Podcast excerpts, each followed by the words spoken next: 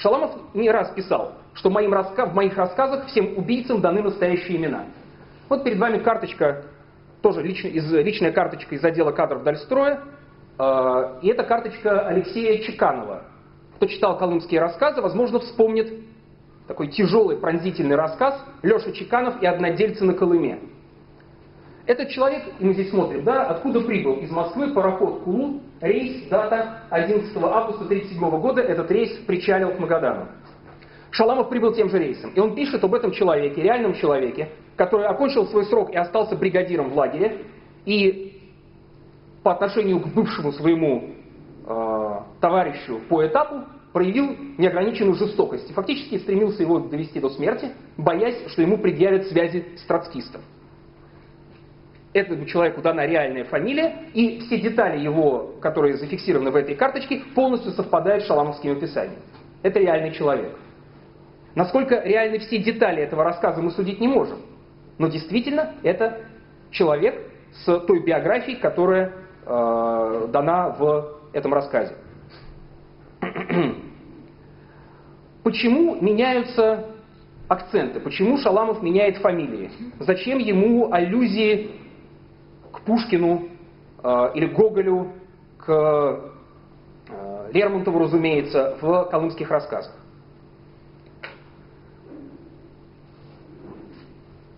Шаламов не раз повторяет в колымских рассказах одну и ту же фразу.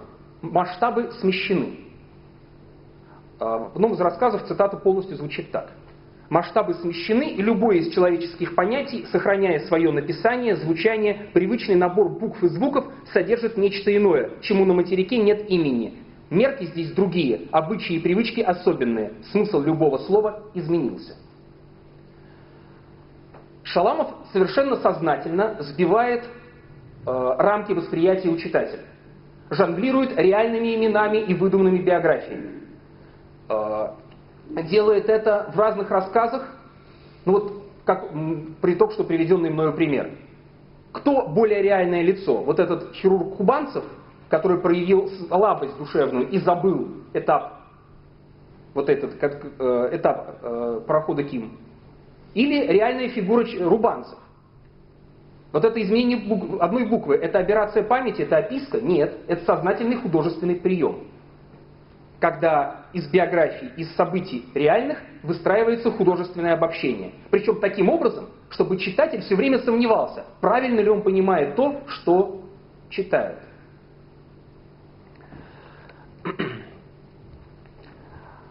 А, еще один пример. Рассказ «Одиночный замер». И здесь дан э, конец этого рассказа. Э, доходяги предъявляют точнее, доходягу из числа заключенных отправляют на так называемый одиночный замер, чтобы проверить, насколько он выполняет нормы. Он изо всех сил работает, сил у него крайне мало, и он вырабатывает только четверть нормы. Это было замерено. Ну что ж, сказал смотритель, уходя, желаю здравствовать. И дальше идет текст завершения рассказа. Один из самых пронзительных рассказов из первого цикла. На следующий день он опять работал с бригадой, с Барановым, а в ночь на послезавтра его повели солдаты за конбазу и повели по лесной тропке к месту, где, почти перегораживая небольшое ущелье, стоял высокий забор с колючей проволокой, натянутый поверху, и откуда по ночам доносилось отдаленное стрекотание тракторов. И поняв, в чем дело, Дугаев пожалел, что напрасно проработал, напрасно промучился этот последний сегодняшний день. То есть за контрреволюционный саботаж, как это тогда писалось, этот человек был приговорен к расстрелу.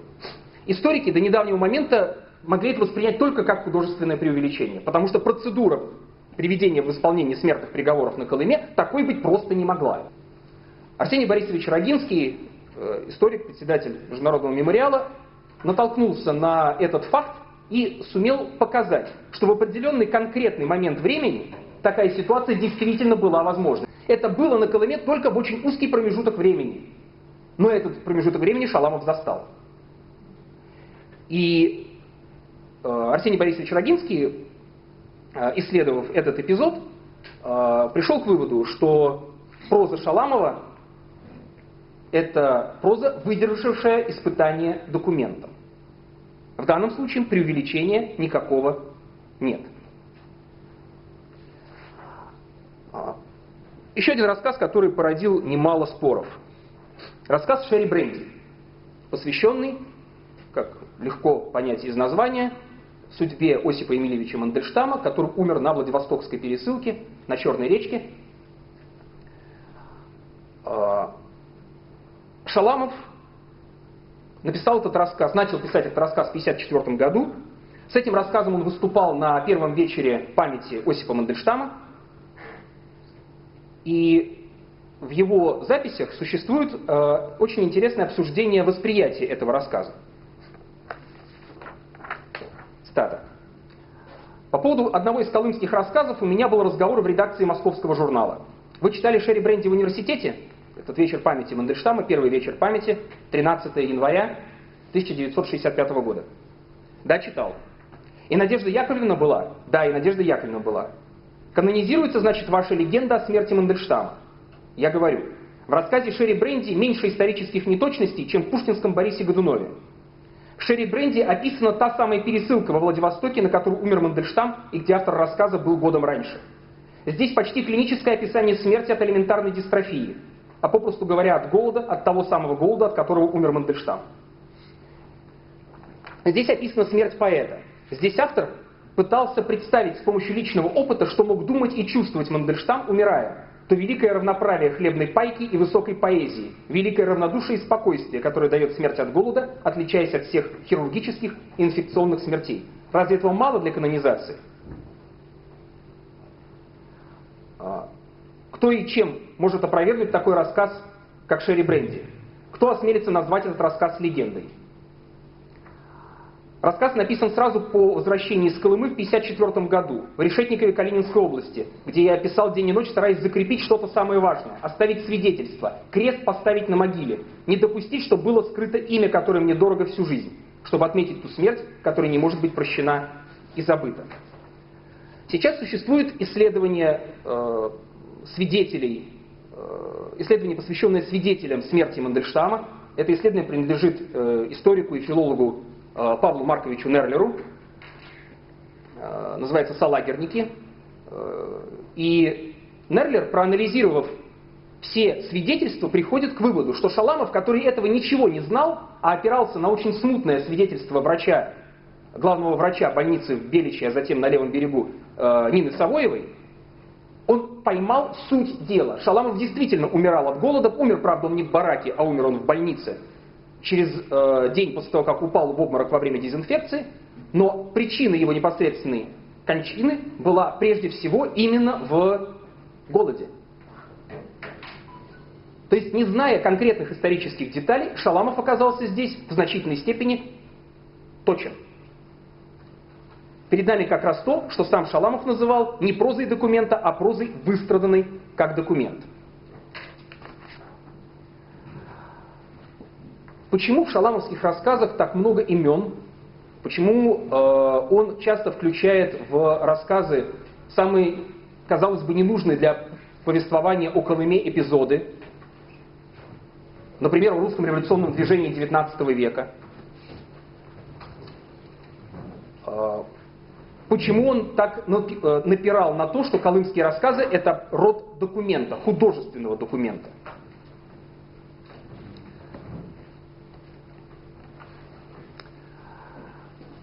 перед вами остатки лагеря на прииске Спокойный. Прииске, где Шаламов работал в общей сложности трижды на Колыме. Собственно, от этого лагеря ничего не осталось. А, там до сих пор, в тех местах, где когда-то мыл золото Шаламов, моют золото современные старатели. И найти остатки этого лагеря можно только очень хорошо зная, где он находится. Нам их показывали, когда я был в экспедиции на Колыме, нам их показывали местные сторожи. Э, к чему я это? Шаламов в рассказе «Перчатка» напишет. Документы нашего прошлого уничтожены. Караульные вышки спилены, бараки сровнены с землей. Ржавая колючая проволока смотана и увезена куда-то в другое место. На развалинах серпантинки процвел Иван-чай, цветок пожара, забвения, враг архивов и человеческой памяти. Были ли мы? Отвечаю, были, со всей выразительностью протокола, ответственностью, отчетливостью документа. А он в значительной степени оказался прав. Конечно, мы сейчас знаем, что у нас остались архивы, э, что далеко не все было уничтожено, А, есть э, следственные дела заключенных, с которыми работают историки, если, их, если эти дела уже переданы в гражданские архивы, в тот же ГАРФ, или если историку удается поработать в архивах э, МВД и ФСБ. Но дело в том, что Шаламов считал небезосновательно, что этих свидетельств может не быть и писал колымские рассказы так, как будто других свидетельств может не остаться. А, почему у него были такие, э, почему он сделал такие выводы? Ну, во-первых, потому что действительно э, следы от колымских лагерей очень быстро стали исчезать уже в 50-е годы, сразу после того, как Севослав был закрыт. И действительно, на местах лагерей вот сейчас да, растет иван-чай. Это оказалось не преувеличение и не художественной фразы. А, в лучшем случае можно найти вот такие вот артефакты, если их еще, не если их еще совсем не занесло, и если их не э, утащили.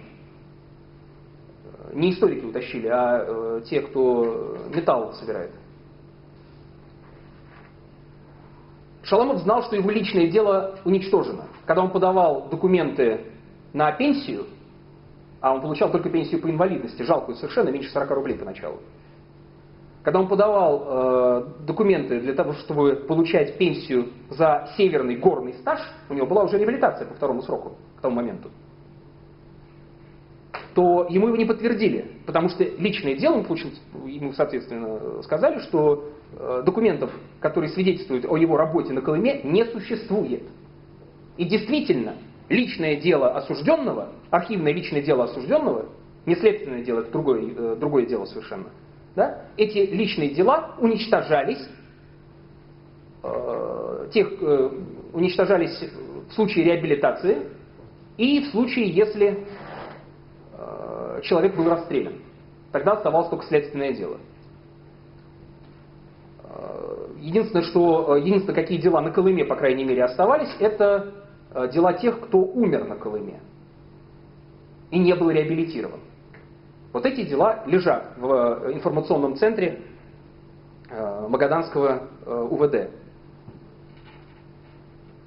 У Шаламова были все основания считать, что действительно от лагерного прошлого не осталось почти ничего. В письме к Солженицыну в 1964 году Шаламов писал, в 1958 году в Боткинской больнице у меня заполняли историю болезни, как вели протокол допроса на следствии. И пол палаты гудело. Не может быть, что он врет, что он такое говорит. И врачиха сказала, в таких случаях ведь сильно преувеличивают, не правда ли? И меня выписали. И только вмешательство редакции, э, редакции журнала «Москва», где он был внештатным журналистом в это время, заставил начальника больницы перевести меня в другое отделение, где я и получил инвалидность. То есть рассказ в 1958 году о том, что было на Колыме, вызывает у обывателя, уже после 20-го съезда, да, вызывает обвинение в том, что такого не могло быть. Как вы понимаете, это только подтолкнуло Шаламова в том, чтобы оставить исторический источник. Потому что других, еще раз повторюсь, скорее всего, не осталось. А, промежуточный итог. Шаламов передает ситуацию человека в нечеловеческом состоянии в лагере. И если мы хотим написать то, что называется социальной историей лагерей, если мы хотим э, понять эту систему, не только опираясь на семитомную историю сталинского ГУЛАГа, а это очень важный, конечно же, источник, то вот эти источники снизу у нас будут вот эти карточки, которые я вам показывал, э, то, что дела большей частью уничтожены, какие-то сухие отчеты, э, сохранившаяся документация отдельных лагерных пунктов и художественная литература. Но помимо колымских рассказов, Шаламов занимался исторической наукой непосредственно. Занимался, пытаясь написать биографии конкретных людей. Вот перед вами первый такой человек, Наталья Сергеевна Климова, а, герой рассказа Шаламова или повести. Вот с моей точки зрения жанр этого текста правильнее определить как повесть. А, Наталья Сергеевна Климова – это член партии эсеров-максималистов – которая участвовала в покушении на Столыпина, знаменитом взрыве на Аптекарском острове. Наталья Сергеевна Климова была человеком удивительным, как Шаламов о ней будет писать, человеком девятого вала, которая ушла в террор напрямую из почитателей Льва Николаевича Толстого. А, она была приговорена к смертной казни через повешение, написала, ставшее тогда очень известным, письмо перед казнью, которое было с купюрами небольшими, но опубликовано в 908 году. Э, ей смертная казнь была заменена пожизненной каторгой. С каторги она бежит. В 18 году она умирает от гриппа испанки за пределами России, хотя и мечтает туда вернуться. Ей Шаламов посвящает э, вот этот рассказ «Золотая, рассказ «Золотая медаль».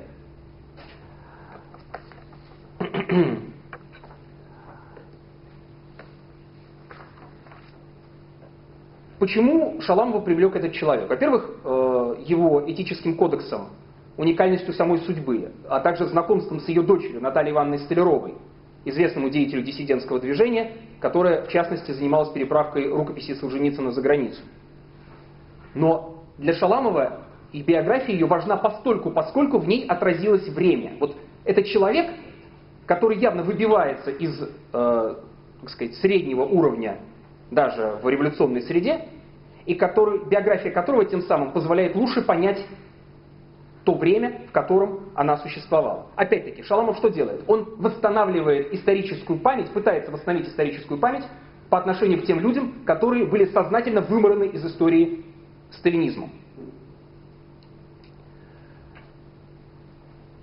Здесь нужно сказать, что Шаламов ощущал себя человеком 20-х годов.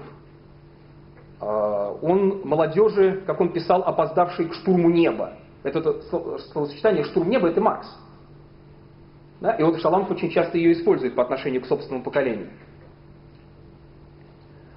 А, и вот это восстановление исторической памяти для него является а, задачей не менее важной, чем колымские рассказы и рассказ о э, ГУЛАГе. О Климовой он мечтал написать не просто рассказ или повесть. О Климовой он хотел составить книгу, куда вошла бы переписка Климовой. Вот, например, одна из писем э, Климовой своим родным с э, маргиналиями Шаламова э, и с э, отдельными пометками. Эти письма дала ему дочь Натальи Сергеевны Климовой, Наталья Ивановна Столярова, и Шаламов скрупулезнейшим образом прорабатывает эту переписку, цитирует эти письма, как в кавычках, так и без кавычек, в своем рассказе, и мечтает их издать. Книга должна была называться «Повесть наших отцов». Это, э, как э, наверняка некоторые из вас помнят, цитата из, поэм, э, из поэмы Пастернака 1905 год.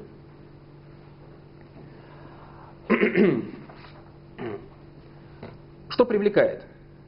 Вот шаламовская запись плана работы над этим рассказом, над этой книгой.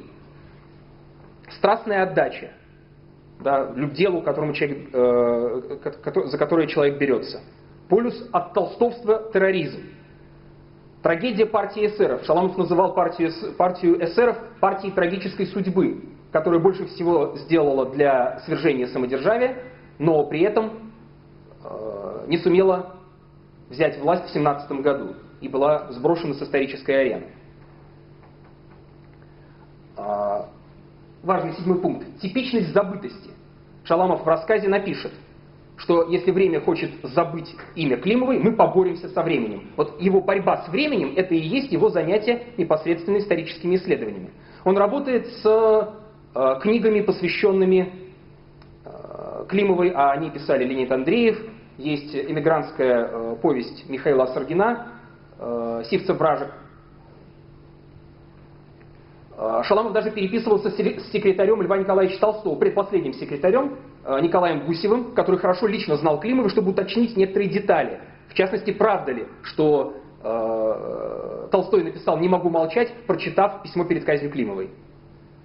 Гусев эту идею опровергает, и Шаламов этого в рассказ не включает. Ему важна документальная подробность. Из замысла книги, целой книги, куда должен был войти биографический очерк, художественный рассказ, художественная литература, э, переписка Климовой, возможно, еще какие-то документы из дела. Книга не вышла, вышел только один рассказ. Но подход, тем не менее, скрупулезный подход, по сути дела, историка здесь очевиден. А,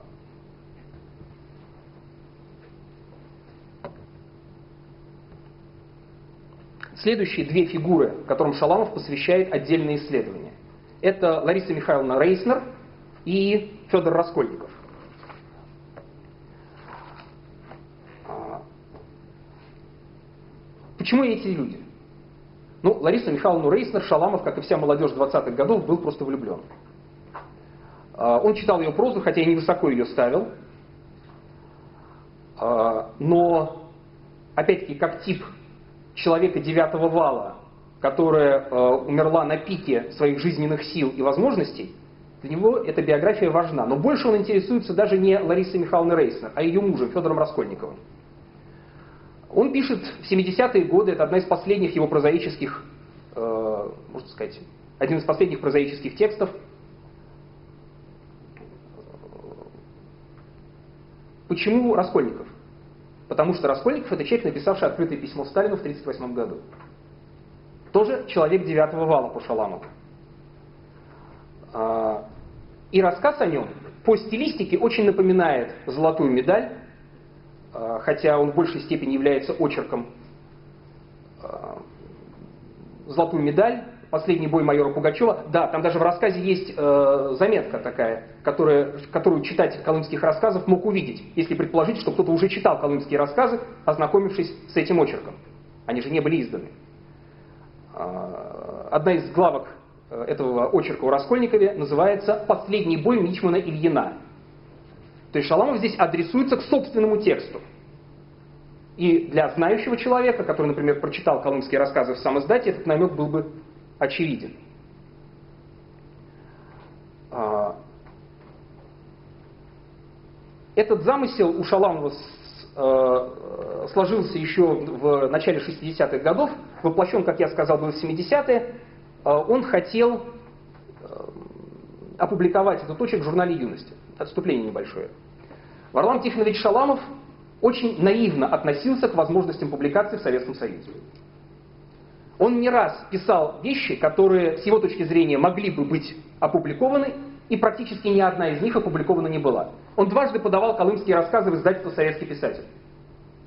Оба раза они были поддержаны большинством рецензентов, но вмешивалось бдительное око начальства редакционного, и затем подбирался должный официозный критик, который писал отрицательный отзыв, который затем ложился в основу э, редакционного заключения. Шаламов написал воспоминания 20-е годы, о которых шла речь на круглом столе позавчера э, в мемориале, написал воспоминания 20-е годы о литературной жизни 20-х годов, надеясь на публикацию в журнале «Знамя» в 62 году. Не могло быть такой публикации, учитывая весь пафос этих воспоминаний. А, Шаламов считал, что можно опубликовать повесть о Раскольникове. Тем более, что Раскольникова после реабилитации, он был реабилитирован, потому что он, э, хотя и умер во Франции в психиатрической лечебнице, по одной версии сам покончил с собой, по другой версии, узнав о пакте Молотова-Риббентропа, по другой версии был убит. Ну, скорее, вряд ли. Так вот, э, он был реабилитирован, готовился вечер памяти Раскольникова, и в последний момент вечер памяти был отменен фактически по личному распоряжению господина Суслова.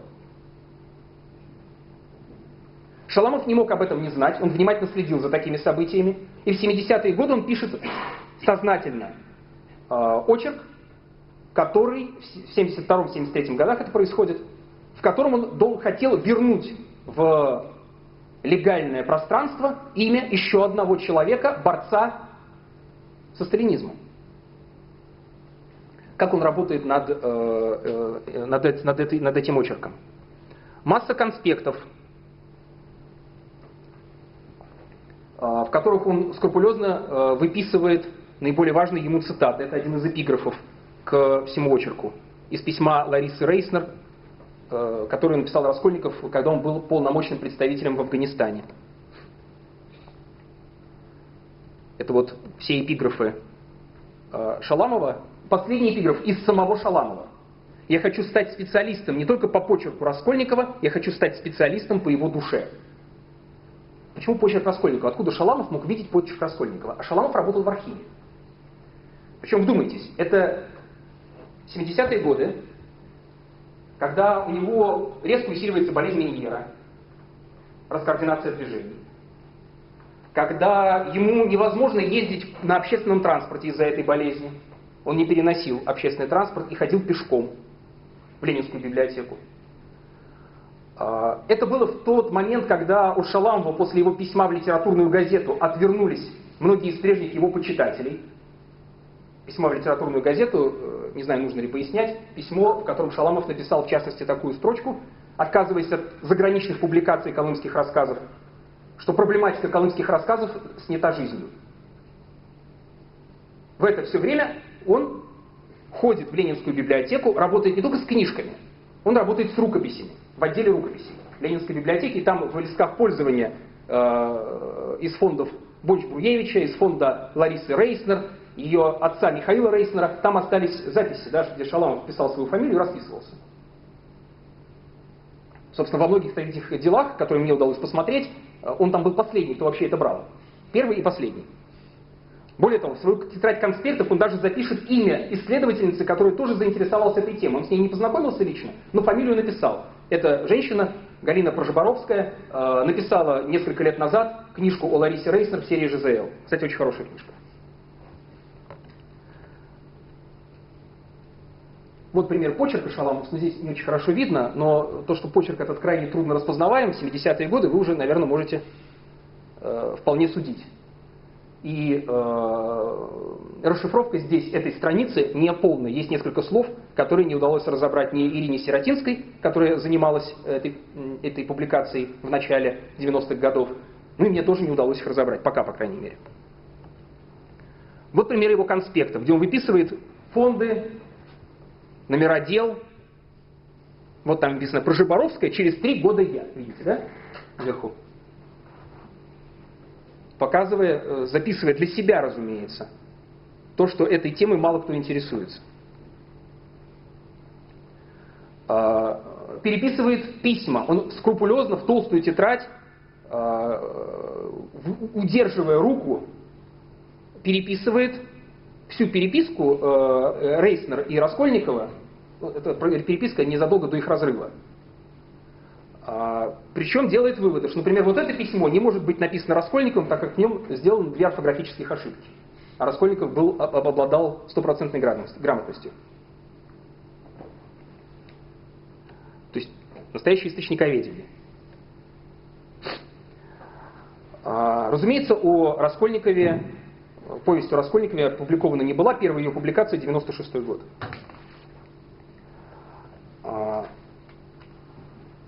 Шаламов начинал работу еще над одной, э, еще над, над историей еще одной личности.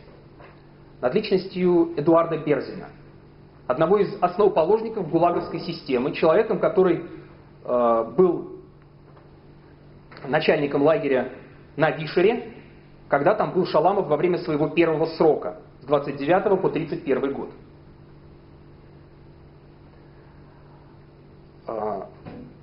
Берзин, ну, если верить э, рассказу Шаламова, Берзин приглашал его на Колыму. Когда он туда отправился, там с нуля выстраивать э, лагеря для того, чтобы э, добывать колымское золото, Шаламов на Колыму не поехал. Он там пишет, что на Колыму только с конвоем. На что получает комментарий, не шути плохую шутку. Когда Шаламов э, прибывает на Колыму, Берзина там уже нет. Берзин вскоре будет репрессирован, как японский шпион, разумеется. А, команда Берзина тоже подверглась репрессиям, но фигура этого человека Шаламова принципиально волнует. Он не раз а, к ней обращается и в колымских рассказах, и в автобиографическом антиромане Вишера.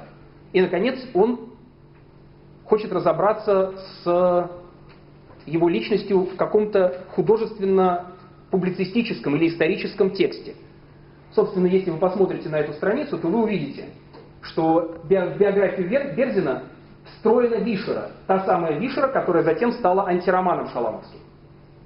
Но изначально эта биография вполне возможно, я здесь не готов э, давать окончательные, окончательное суждение, э, этот, э, возможно, да, изначально это должна была быть книга о Берзине.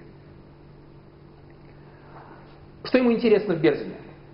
Вот этот дуализм. С одной стороны, это человек революционной эпохи, революционного поколения, к которому Шаламов относится с большим уважением. С другой стороны, это человек, который начал создавать систему ГУЛАГа, систему репрессий, которая в итоге уничтожила его самого. Э, в итоге был написан, это нельзя назвать рассказом, скорее фрагмент под названием «Схема очерка романа Берзин», котором описывается размышление Берзина незадолго до расстрела.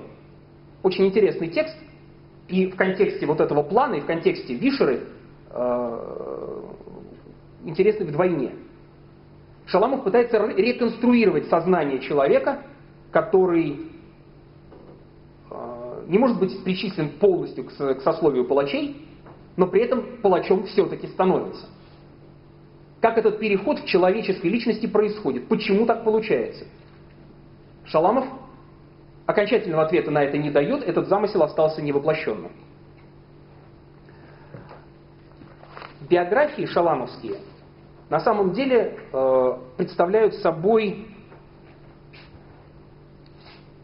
с моей точки зрения, особый тип исторического исследования.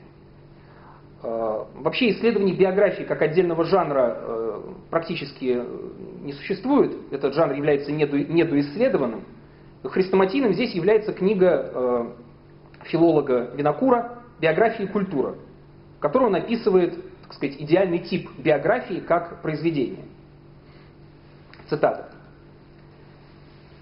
Весь контекст социальной действительности в ее исчерпывающей полноте – вот тот материал, из которого история лепит биографию. Историку здесь уясняется во всяком случае многое.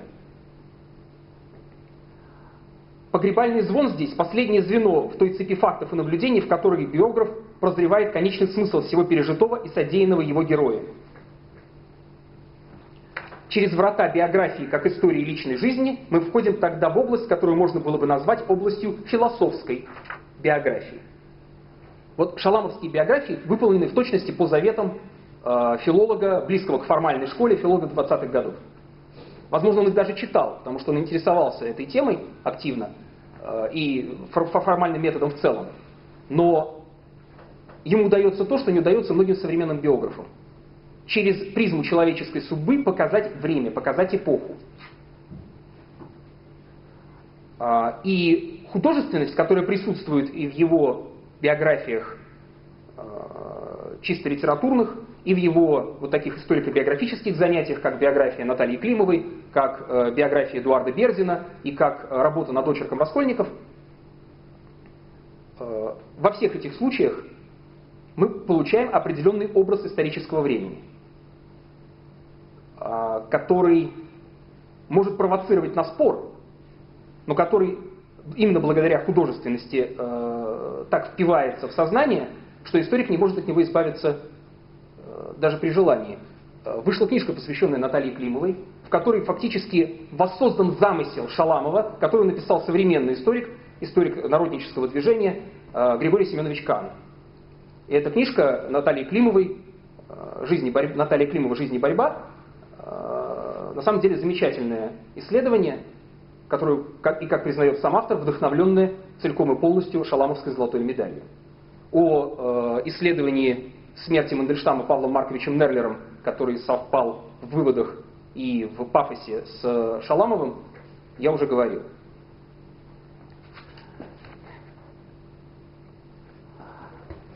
Э, Шаламов на самом деле э, даже пытался пропагандировать свою эту работу среди гуманитариев. А, сейчас прошу прощения, надо найти цитату.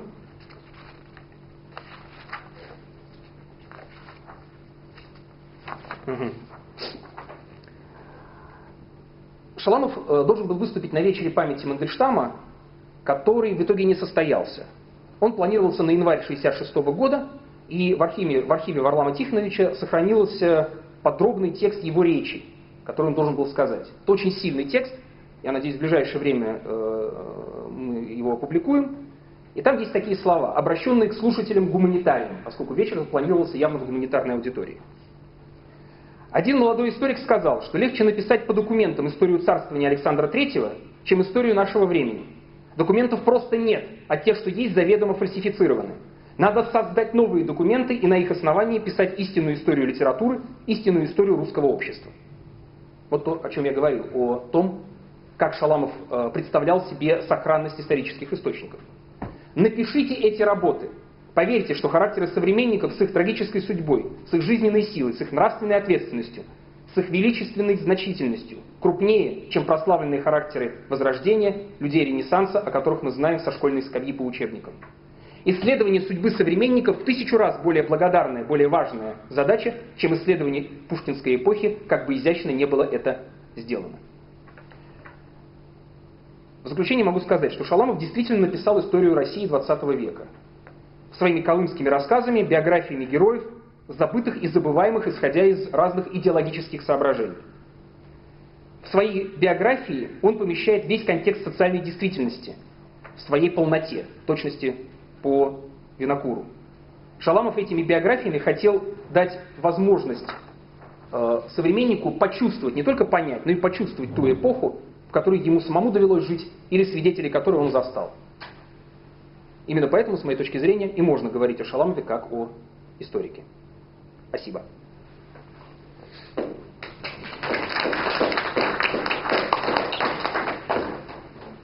Я надеюсь, что будут вопросы. Да, спасибо, Сергей Михайлович. Это такая очень актуальная тема, потому что насколько, насколько художественная литература является, так сказать, ну, то есть понятно, что все является историческим источником, что создано человеком, но вот только каким историческим источником, как она в него превращается и чего требует от исследователя, это то, чему историческая наука подходит и довольно сильно пугается того, что она там видит. Вот. И, э, собственно, я полагаю, что есть какие-то вопросы и готов предоставить слово желающим их задать.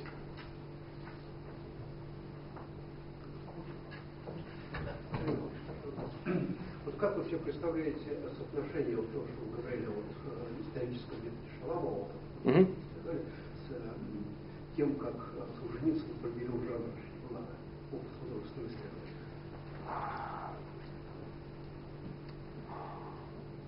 Принципиально различные, э, именно по методу. Во-первых, в шаламовских рассказах нет дидактической позиции автора. Солженицын требует, чтобы вы поняли текст, который вы читаете, в соответствии с тем, там постоянное отступление, комментарий, сам пафос авторский, именно так, как он этого требует, именно в том конкретном идеологическом разрезе, в котором сам э, Солженицын смотрит на историю 20 века. В случае Шаламова там фигуры автора почти нет. Даже там, где он говорит слово «я», это только запутывает читателя. Причем э, в рассказах даже меняется, да, обращали наверняка внимание, читая э, э, какой-то альтер-эго рассказчика, там Крист или Андреев, иногда я. И это может меняться даже не то, что в одном сборнике, в одном рассказе. Там меняться третье лицо на первое. У Шаламова нет дидактики. Шаламов, это его одиннадцатая заповедь, которую он очень любил повторять в разных разговорах, не учи ближнего своего. Вот этого дидактизма у него близко нет. А, у Солженицына была идеологическая цель, под которую он собирал материал. У Шаламова цель не идеологическая ни в коем случае.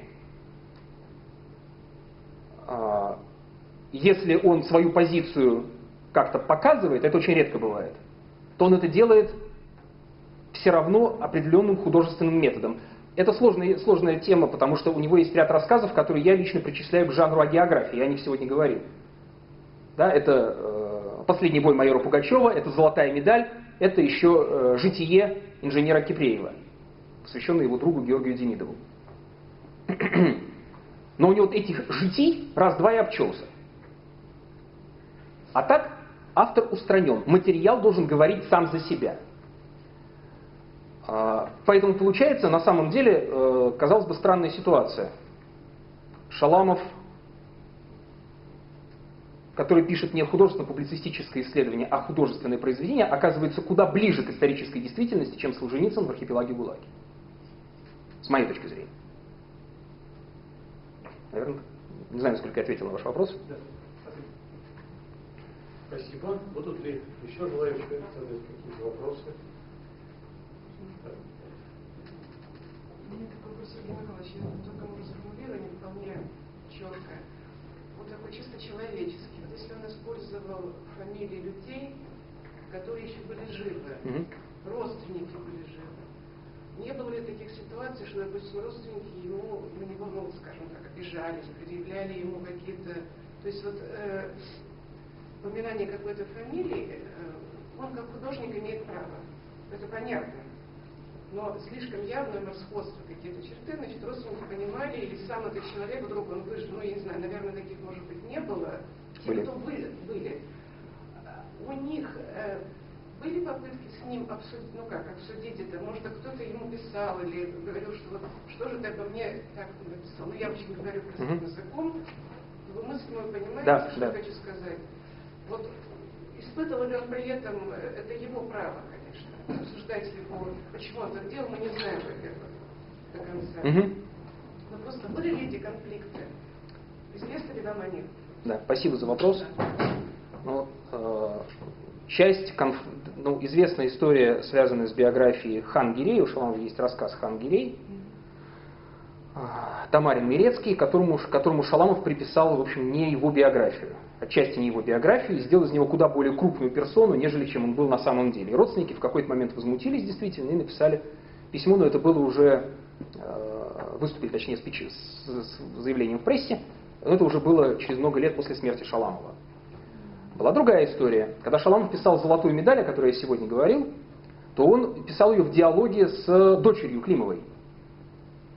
И ей в черновом варианте многое не понравилось. И там редкий случай, когда Шаламов пошел навстречу и часть ее замечаний принял. Я работал с черновиками, там просто видно, как он правит этот текст в соответствии с пожеланиями Климовой до определенного, э, Столяровой, до определенного предела. Вот там, где это вредило его художественной задаче, править он отказался. А, если интересно, я могу вас отослать просто к э, моей статье, посвященной Э, повести наших отцов, этому проекту, который виси, проекту Шаламова, э, которая э, опубликована, в частности, на сайте шаламов.ру. Там я более подробно эту историю разбираю. А, были другие, да, какова была реакция, например, Рубанцева на рассказ Понтий Пилат, в котором он выведен под фамилией Кубанцев, неизвестно. Но Шаламов в одном письме иронизирует, что была переписка у него с Рубанцевым короткое, что после этого рассказа вряд ли общение продолжится.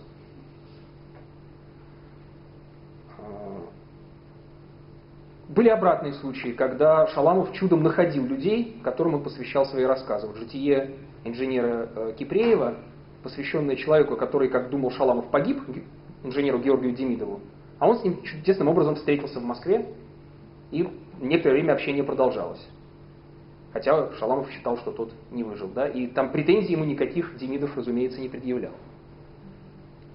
А, а, есть еще несколько эпизодов, связанных уже с посмертной биографией э, Шаламова, когда родственники узнавали да, о героев, героев Шаламова в его рассказах, и не всегда это вызывало у них э, пиетет или вообще положительные эмоции.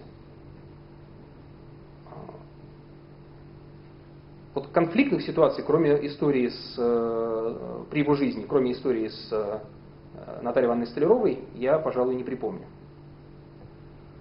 Э, что же касается тех палачей, которые названы настоящим именем, а, кстати, это помогает поиску. Вот когда я работал в архиве Ягодинском, откуда как раз была карточка Леши Чеканова, и там еще я нашел доктора Емпольского, кто помнит колымские рассказы, там такой персонаж, доктор Емпольский, присутствует. Такой палач нормальный, который на самом деле врачом не был.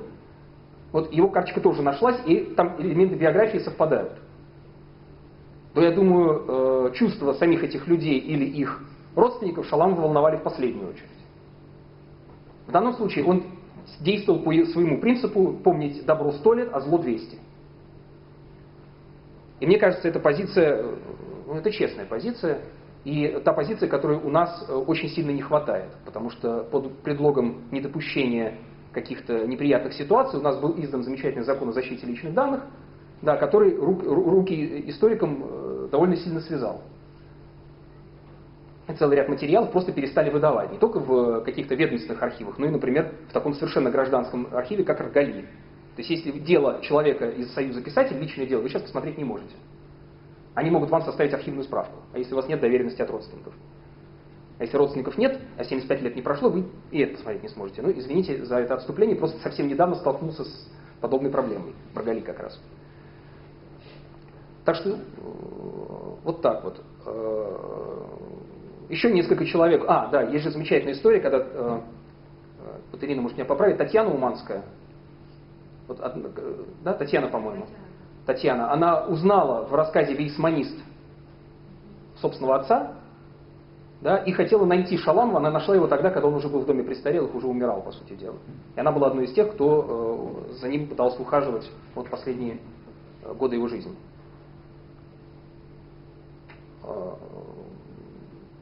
Вот больше я, пожалуй, эпизодов не вспомню. Спасибо. Будут ли еще желающие что-нибудь спросить или, возможно. Да, если можно. Вот известно, что Шаламов к роману как жанр относился считал, что это ушедший а, жанр. А, но при этом, как сложилась истории русской литературы, что герои, которые символизируют жизнь целого поколения, они приходили а, в общественное сознание из романов, из Базара, например, там, Андрей Балкон, Тиаблов. Все это люди очень литературные персонажи, и а, они, в общем, возникли из романов. А, а Шала, у Шаламова не было ли опасения или каких-то поисков или сомнений в том, что он сможет описать жизнь реальных людей, но не раскрывает характера, не прослеживает реальные судьбы и вызвать, ну, и они при этом займут те места, которые вот, они должны быть зрения вот смотрите, уже у него получилось, да, вот в случае Мандельштама, он там потом добавляет к своему рассказу о том, как он писал этот текст, что если бы я знал, что имя Мандельштама известно в каждой семье, я бы написал рассказ по-другому, иначе. Да? То есть он его писал в ситуации, вы представьте себе, да, Сталин только что умер. Да? А, имя Мандельштама запретно с конца 20-х годов, фактически. Ну, не печатали его с конца 20-х годов. А, то, что это великий поэт, знает очень небольшое количество людей. Как кажется Шаламову. И он вот в этом поселке Туркмен еще не имея права находиться в, в столицах, он пишет этот рассказ для того, чтобы застолбить, для того, чтобы написать рассказ о э, человеке, который в противном случае, возможно, будет забыт. И вот этот пафос его в еще ряде текстов, вот как в случае с Климовой, как в случае с Раскольниковым, он определяется именно этим. И он считал, что как раз форма вот этого документально-художественного повествования, которую он выработал в колымских рассказах, она как раз пригодна для того, чтобы вернуть этих людей в пространство исторической памяти. И ему это удалось, как показывает практика. Вот история с Климовой, да, когда историк, вдохновленный художественным текстом, взял и сделал то, что не смог сделать Шаламов, это очень вдохновляющая, мне кажется, история. Да, э, там, э, есть схожая вещь. Это история с Воронским. Да, Шаламов был первым человеком, кто упомянул Воронского после его реабилитации в легальной печати, в очерке в журнале «Москва». Причем он сознательно выбирает особую форму, там прикрывает Воронского авторитетом Ленина, для того, чтобы это имя прозвучало. То есть вот вернуть забытое в историческое пространство для него крайне важно. И в художественном смысле, и в, э, в смысле историческом, документальном. Роман же он считал, он считал и был в этом уверен, что роман для этого уже не подходит. И он считал, кстати, к вопросу о портрете поколения, он считал доктор Живаго неудачной попыткой это сделать. Он считает, что это роман-монолог, где восторжествовала нравственная философия Толстого, да, но при этом сам жанр романа в толстовском духе потерпел крах. Я не знаю, как уважаемые коллеги относятся к доктору Живаго, но с моей точки зрения это действительно, я до того, как прочитал Шаламова, решил, что это большая художественная неудача. Там есть потрясающие фрагменты, но в целом, как роман, он разваливается. Для меня, по крайней мере. Так что мне кажется, что Шаламов выбрал ту самую форму, которой это можно сделать. Другое дело, Это совершенно другой вопрос. Что то, что было идеологически неугодно тогда, когда Шаламов писал по одной причине, сейчас оказывается тоже, ну, слушайте, Климовая, ну, же террористка. Безобразие. Да, а Раскольников? Раскольников так вообще в гражданской войне ты что делал? История с расстрелом адмирала Счастного, да, это же Раскольниковская история в том числе. То есть это оказывается неудобным в идеологическом плане с другой стороны. Да? И вот здесь вот шаламовская проза борется э, за читателя с вот этим идеологическим ветром. И, как мне кажется, борется вполне успешно. Медленно, но успешно. Послушайте, ну в том-то все и дело, что если бы мы с Базаровым не прожили там определенное количество времени и не переживали за него в его разных жизненных ситуациях, может быть, мы бы так и не воспринимали его, не сочувствовали ему, если нам просто писать, что вот это нигилист, который режет лягушек, который мечтает о разрушении всего и всех институтов, ну, в общем, ну, как- как он большой симпатии так вот, в таком, если его разрезе представить, не вызывает. Вот, э, мне просто интересно, как вы к этому относитесь? А, Ну так у Шаламова же не просто механическое определение да, кого-то, как террориста, да, революционера и так далее. Начало золотой медали, первые, первые слова. В начале были взрывы. Да? И читатель сразу получает такой удар, ничего себе, да? Рассказ о, э, там, еще пока он не знает о ком, о какой-то женщине, да, начинается с э, аллюзии с э, Евангелием, да? Причем так кощунственно преображенный. Хочешь, не хочешь, ты за это зацепишься, но это невозможно не зацепиться. За это невозможно не зацепиться. И дальше это идет так же. Когда там начинается повествование, там вначале фактически идет стихи в прозе, которые я даже пересказывать не берусь, потому что это надо зачитывать. Там ритмика, там звук, там все играет свою роль. Так что мне кажется, что это очень, наоборот, очень правильная форма. Тем более, что попытки написать роман, э, именно роман, да, о всеобъемлющего в 20 веке, в истории России 20 века, ну а кому это удалось? Я так не вспомню. Не московская же сага, в конце концов.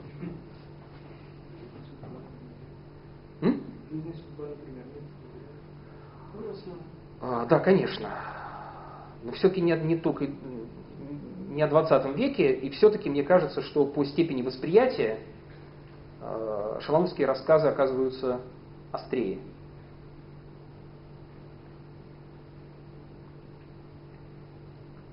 Есть ли еще вопросы? Комментарии, замечания, может быть, не только по, по той теме, о которой сегодня шла речь.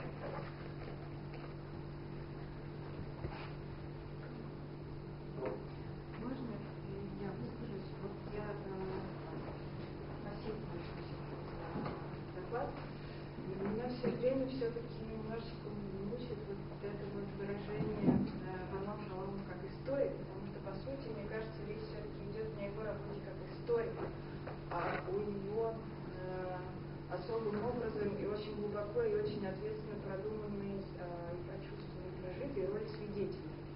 И это, э, м, по-моему, все-таки как раз именно принципиально шаламовская позиция, потому что, э, наверное, наверное, э, из вот сегодня упомянутых сюжетов, э, сюжет о Столяровой – это единственный, единственный случай, когда он говорит не о том времени, которому он был свидетелем. А все остальные э, все остальные биографии, все остальные моменты, да, это то, с чем он так или иначе, пусть даже мельком, но соприкасался сам. И это служит как бы отправной точкой для его архивной работы, для дальнейших раскопов. И это вот именно а, то, что является а, ну, для него, по-моему, очень а, важным, да, и вот то, что он говорит а, в эссе, в эссе своей прозе, что а, я, э,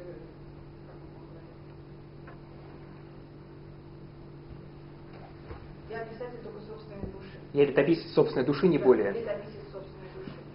А, то есть вот все, что а, у него так или иначе развивается в художественную форму, оно берет начало в том, с чем он когда-то лично соприкоснулся. И а, вот этот э, его призыв, да, брошенный даже, как выясняется, вовне, здесь оказалось, э, давайте создавать документы, поскольку документов нет. Да? он мне, тоже очень важен для понимания как бы его позиции в рамках своего времени, в рамках одновременно и художественной, и исторической ситуации. Потому что если бы не была такая историческая ситуация, если бы не было, если бы не было столько перелицовывания да, настоящего, не было бы необходимости в такой художественной форме. Да? Э, речь о э,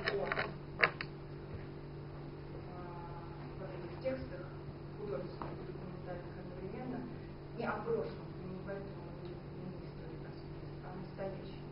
Ну, то есть, когда он говорит о 20-х годах, э, ну, это тоже очень настоящее, это время его жизни. Вот, э, мне кажется, что единственный как бы ремарк, смысл участия рисования, Спасибо. Спасибо. Я коротко постараюсь два слова сказать в этой связи. А, ну, конечно, название в определенной степени было провокативным, а, поскольку на самом деле все еще, все еще серьезнее. На самом деле, на, тот, на том этапе, на котором писал Шаламов, по той травме, да, которую претерпело общество, другому невозможно, по-другому невозможно было писать. Сейчас попытаюсь объяснить, что я хочу сказать. А, какие-то моменты сначала усваиваются художественным сознанием, а только потом могут перекочевать к ученым. Да? То есть вот э, это должна быть в обязательном порядке именно художественная рефлексия, э, которая, сказать, расчищает поле. А Шаламов чем уникален здесь? Тем, что он делает два дела одновременно. Ну, это фактически то же самое. Да? Он выступает и как автор художественного произведения, которое вносит тему в э, читательскую среду, и одновременно как исследователь этого. Именно потому, что он летописец собственной души, он имеет право, вот вопрос личного опыта, да, пишет, есть фраза такая, писатель судьи времени. Вот у него возник, есть право давать приговор по отношению к времени. Причем э, так, чтобы читатель этого не, это не воспринял как, как указывающий перст небес, как, как происходит опять-таки у Александра Савича Солженицына. Я имею в виду в архипелаге Гулаги, конечно же, не в ранних рассказах. Э, и, мне, и, и почему еще я выбрал такое провокативное название? Просто мне кажется, что история у нас очень часто, история 20 века в том числе, я внимательно слежу за литературой, которая выходит на тему там, репрессий, например, вот там очень не хватает человека, как это ни странно. То есть, с одной стороны, это либо свидетельские воспоминания и разговор об этих свидетелях, либо, с другой стороны, это такое сухое изложение материалов. материала. Это тоже нужно, да? но вот человеческие истории из этого как-то уходят в этом не, не, не проявляются. Мне кажется очень важным, чтобы вот эта биографическая линия, которую Шаламов сознательно выстраивает и за которую он борется, можно сказать, чтобы она была как-то воспринята, э, в том числе и профессиональным сообществом. Да? Чтобы э, не было такого лейтмотива, что чем скучнее книжка, тем она научнее, если уж на то пошло. Да? Как-то так. Спасибо. Ну, на самом деле тут все, все еще сложнее, я бы сказал. А, вот. А, будут ли еще какие-то соображения, продолжающие уже наметившуюся линию полемики?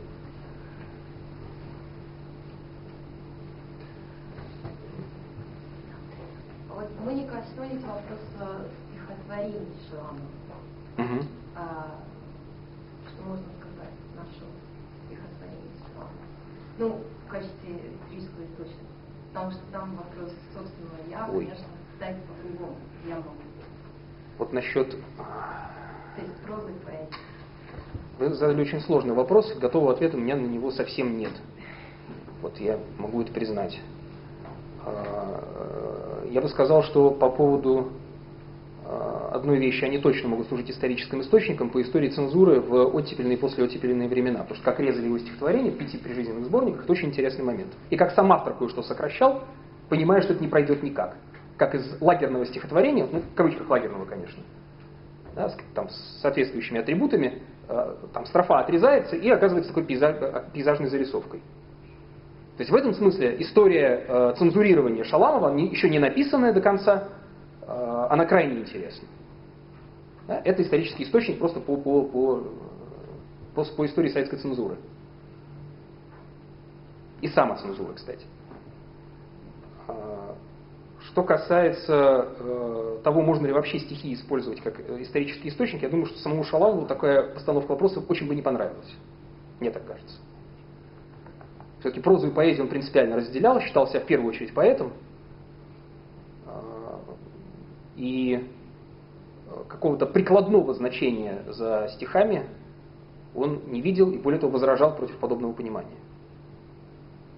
Наверное, как-то так. Я думаю, что что-то будет более понятно, когда мы получим весь корпус поэтического наследия Шаламова. Сейчас идет работа над двухтомником, э, который выйдет в серии «Библиотека поэта». Это вот Валерий Васильевич Есипов этим занимается сейчас. И я думаю, что некоторые моменты, поскольку там будет научный комментарий, там соответствующие сравнения вариант, разных вариантов одного и того же стихотворения, что-то будет более ясно. Все, что я на эту тему могу сказать. А стихи Шаламова это совершенно огромная тема, очень мало затронутая пока поскольку Шаламов как поэт э, до сих пор большинством читателей не воспринимается. А между тем, э, если его не воспринять как поэта, то с моей точки зрения и в колымских рассказах разобраться как следует не получится. Спасибо. Будут ли еще какие-то соображения? Ну, я тогда полагаю, что можно поблагодарить уважаемого докладчика за такое любопытное выступление. Вот. Э, и, собственно говоря, ну, к одной все-таки не могу не заметить, что, конечно же, э, Шаламов как историк предполагает определенного рода научность. Если, так сказать, пафос человека состоит в том, что он пишет лирическое как бы, описание, да, там, mm-hmm. через какой-то художественный ценотор, то это в любом случае не, как бы, ну, определение этого как историка, оно деформирует даже не столько, даже не столько наше понимание того, о чем идет речь, сколько оно на самом деле настраивает нас на не совсем тот лад исследования. Значит, надо изучать историографию, значит, надо проверять его сноски, так сказать, ставить вопрос о методе его работы в архиве, что, видимо, так сказать, не совсем для него подходит. А с другой стороны, мне кажется, тоже очень важно вот то соображение, которое уже прозвучало, что, в общем-то, есть проблема объектности и субъектности. Когда человек воспринимает себя как свидетеля, он как бы воспринимает себя как субъекта и одновременно как часть прошлого. Когда человек воспринимает себя как представителя там, хотя бы на секунду, но более позднего времени, да, тогда уже можно говорить об объектности, об объективности и всем, что за этим стоит. И отсюда мне кажется, что вот это вот как бы такая... Понятно, что вот важна эта игра терминами на грани пола, ведь mm-hmm. по-другому, по-другому вообще ничего не скажешь. Но как бы боюсь, как не получилось так, что в этом случае немножечко вот эта игра слишком опасной делается. Вот. Но это как бы мое такое частное соображение, просто вызвано тем, что вот при всей, так сказать, ценности и важности вашего материала, Вечно себя немножко внести такую ноту вузовского академизма, скажем так. Спасибо, вот. я на это Спасибо. надеялся. Спасибо большое, в общем, замечательное совершенно выступление. Спасибо. Всего Спасибо.